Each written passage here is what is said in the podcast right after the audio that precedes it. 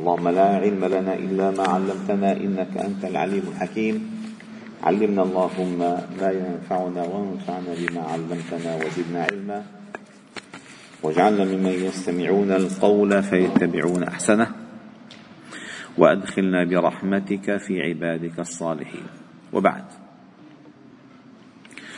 فلا نزال معكم يا الأحباب الكرام في مجالس القرآن ضمن دروس قرآن الفجر وقد وصلنا إلى قوله تعالى في سورة آل عمران يا أيها الذين آمنوا لا تأكلوا الربا أضعافا مضاعفة واتقوا الله لعلكم تفلحون. واتقوا النار التي أعدت للكافرين وأطيعوا الله والرسول لعلكم ترحمون. وقلنا أن هذه الآيات أتت عقب ذكر بداية قصة غزوة أحد مع التذكير بما حصل من النصر والظفر في غزوة بدر بدر. وأتت هذه الآيات تذكر بالذي يسلب النصر المخالفة الاعتداء على حدود الله تعالى عدم طاعة الله ورسوله عدم اتقاء عذاب النار. هذا يسلب النصر ويذهب الظفر. وهذه من رحمة الله جل جلاله. فالله تعالى فرض فرائض وأمرنا ألا نضيعها وحد حدودا وأمرنا ألا نعتدي وننتهكها. هذه المسائل عند الله تعالى يعني ما فيها جدال. أمر الله ومن يتعدى حدود الله فأولئك هم الظالمون. تعدي حدود الله تعالى يعني للحرب. كأنك تبارز الله تعالى بالحرب. فهنا أتت سياق هذه الآيات. يا أيها الذين آمنوا لا تأكلوا الربا. أضعافا مضاعفة. وقلنا أن هذا الربا النسيئة واتقوا الله لعلكم تفلحون. واتقوا النار التي أعدت للكافرين. وأطيعوا الله والرسول لعلكم ترحمون. كلها أوامر. كلها أوامر. لأن الإنسان إن ظن إن ظن أن يعيش هكذا في الدنيا على غابره كما يريد أن يفعل. سيهلك حتما سيهلك. لذلك الله تعالى قال أيحسب الإنسان أن يترك سدى؟ هيك قال ابن عباس في تفسير هذه الآية أن يترك سدى لا يؤمر ولا ينهى. لا يؤمر ولا ينهى. في بل الأمر والنهي رحمة بك. هذه افعل هذا لا تفعلها. خصوصا إذا أتت الأوامر والنواهي من الرحيم من العليم من الحكيم. فعندما الله يقول لك لا تفعل هذا يعلمه لحكمة ويأمره برحمة. يعلمه بحكمة ويأمره برحمة. ففعلك أنت امتثالا لأمر الرحيم العليم الحكيم. لذلك تجدون عندما مثلا تستقرئون آيات الأحكام في القرآن أو آيات العقوبات أو آيات الحدود تنتهي والله عليم حكيم. والله بكل شيء عليم. والله عليم حليم. حتى تعلم أن الذي أمر هو العليم. أن الذي حكم هو الحكيم. فترتاح. فهذه الأوامر من الله تعالى أتت هكذا. ثم أتبعها بقوله الترغيب. وسارعوا إلى مغفرة من ربكم. وسارعوا إلى مغفرة من ربكم. وجنة عرضها السماوات والأرض أعدت للمتقين الذين ينفقون في السراء والضراء والكاظمين الغيظ والعافين عن الناس. والله يحب المحسنين. منظومة أخلاق الدين بالأصل هو الدين منظومة أخلاق. إنما بعثت لأتمم ما تارك من الأخلاق. والله تعالى عندما وصف النبي صلى الله عليه وسلم قال وإنك لعلى خلق عظيم. وقال صلى الله عليه وسلم إن المؤمن ليدرك بحسن الخلق درجة الصائم القائم. الدين منظومة أخلاق. أخلاق مع الله أخلاق مع النفس أخلاق مع الناس. لذلك الحديث الشريف حديث رائع جدا. يقول فيه صلى الله عليه وسلم عندما قال له رجل أوصني ريح رايح زلمة مسافر قال أوصني ثلاث. اتق الله حيثما كنت وأتبع السيئة الحسنة تمحها. وخالق الناس بخلق حسن. بين الأخلاق مع الله التعامل مع الله كيف؟ التعامل مع النفس. التعامل مع الناس. التعامل مع الله حيثما كنت اتق الله. اعلم أن الله رقيبك شاهدك عليم بحالك يعلم سرك ونجواك. فاتق الله حيثما كنت روح لو ما بدك وين من كنت وين من كنت. هل تعلم أن الله يرى؟ ألم تعلم بأن الله يرى. ألم يعلم بأن الله يرى؟ هل تعلم؟ علم حقيقي؟ إذا اتقي. اتق الله حيثما كنت. هذا التعامل مع الله. قال التعامل مع النفس. مع النفس. وأتبع السيئة التي تكسبها نفسك وتقترفها يداك. أتبع السيئة الحسنة تمحها من منا لا يخطئ؟ كل بني آدم خطاء. وخير الخطائين التوابون. إن الحسنات يذهبن السيئات.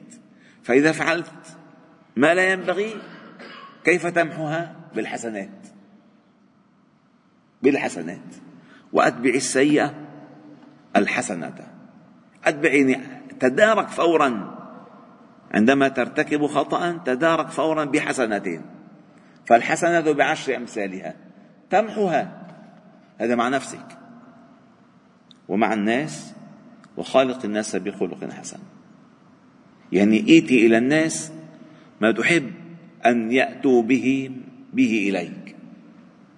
ما تريده من الناس افعله أنت مع الناس. فتخالق الناس عندها بخلق حسن. هذه المنظومة الخلقية. وبدأ الله جل جلاله بلفظ وسارعوا.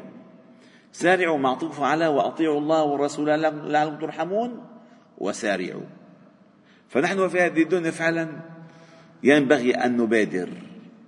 نبادر بالأعمال. لا ندري متى نفقد الطاقة على الطاعة. والله اغتنم خمسا قبل خمس. الانسان ما بتعرف هلا في يصلي وواقف بعد فترة يمكن يصلي للتخت هلا في يروح يحج بعد فترة ما في يروح ما في يروح على المستشفى. ما في يروح يشتري. ما بنعرف. هلا عندك وقت بعد فترة يمكن ما عندك ما عندك وقت ابدا. فاغتنم خمسا قبل خمس.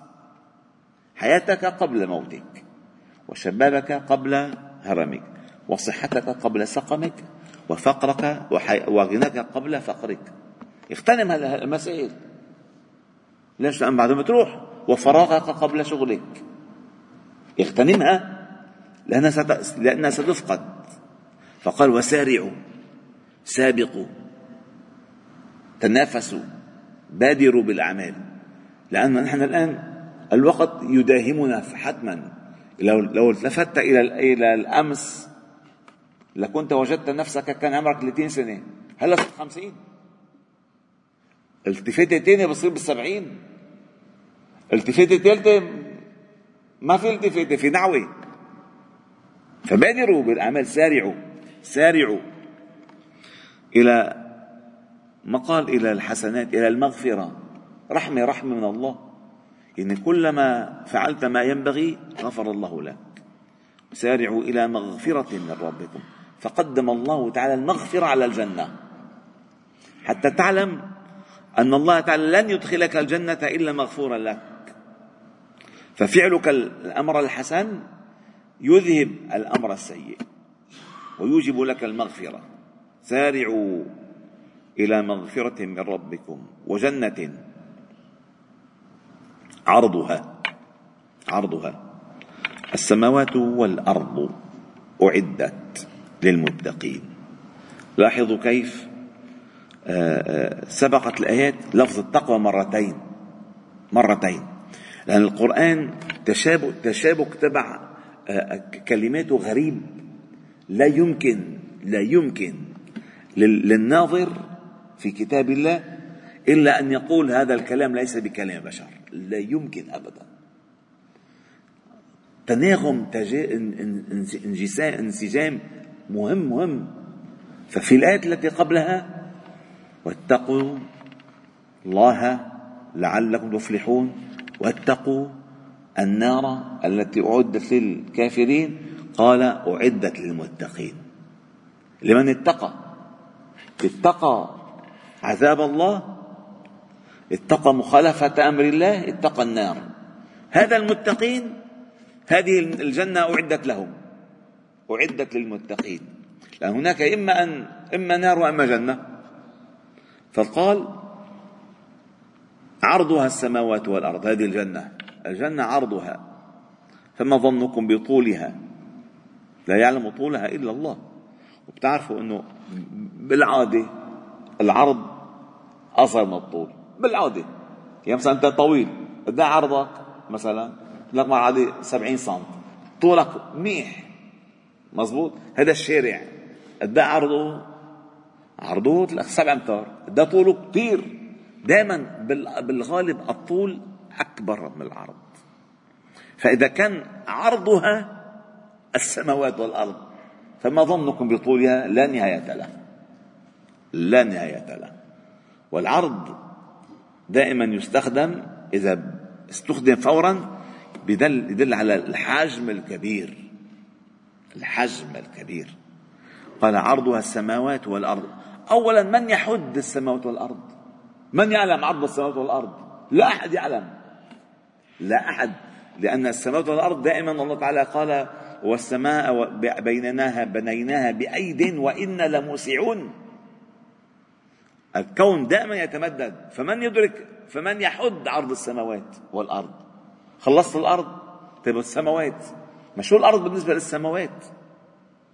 قال أعدت للمتقين الذين ينفقون في السراء والضراء والكاظمين الغيظ والعافين عن الناس والله يحب المحسنين.